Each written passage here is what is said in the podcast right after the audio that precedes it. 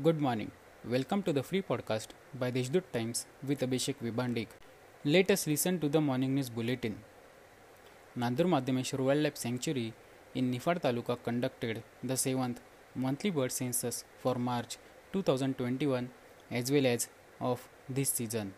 In this bird census, 9,285 different water birds of 57 species, while 1,062 tree and grass birds were counted. At the end of March, a total of 10,347 birds have been recorded in Nandur Madhyameshwar. Work on Manjarpada project will be completed by the end of May, and water will be available at full capacity to Yeola and Chandwad during this monsoon.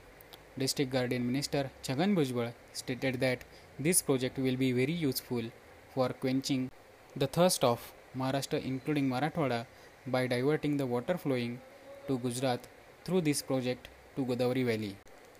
The new executive of Credai Nashik Metro, a central body of builders, has been announced.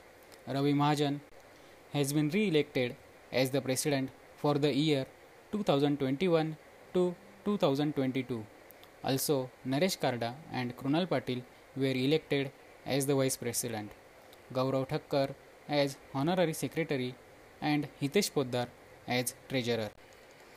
Considering the increasing number of COVID patients day by day as a precautionary measure, the number of beds in the district general hospital and rural hospitals and COVID 19 care centers should be increased through meticulous planning of oxygen and ventilator supply in the district, instructed District Collector Suraj Mandhare to the Health Department officials.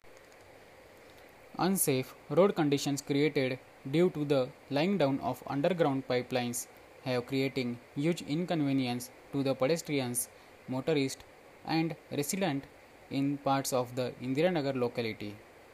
These are some of the main news. For more news, subscribe deshdoot.com. Have a nice day.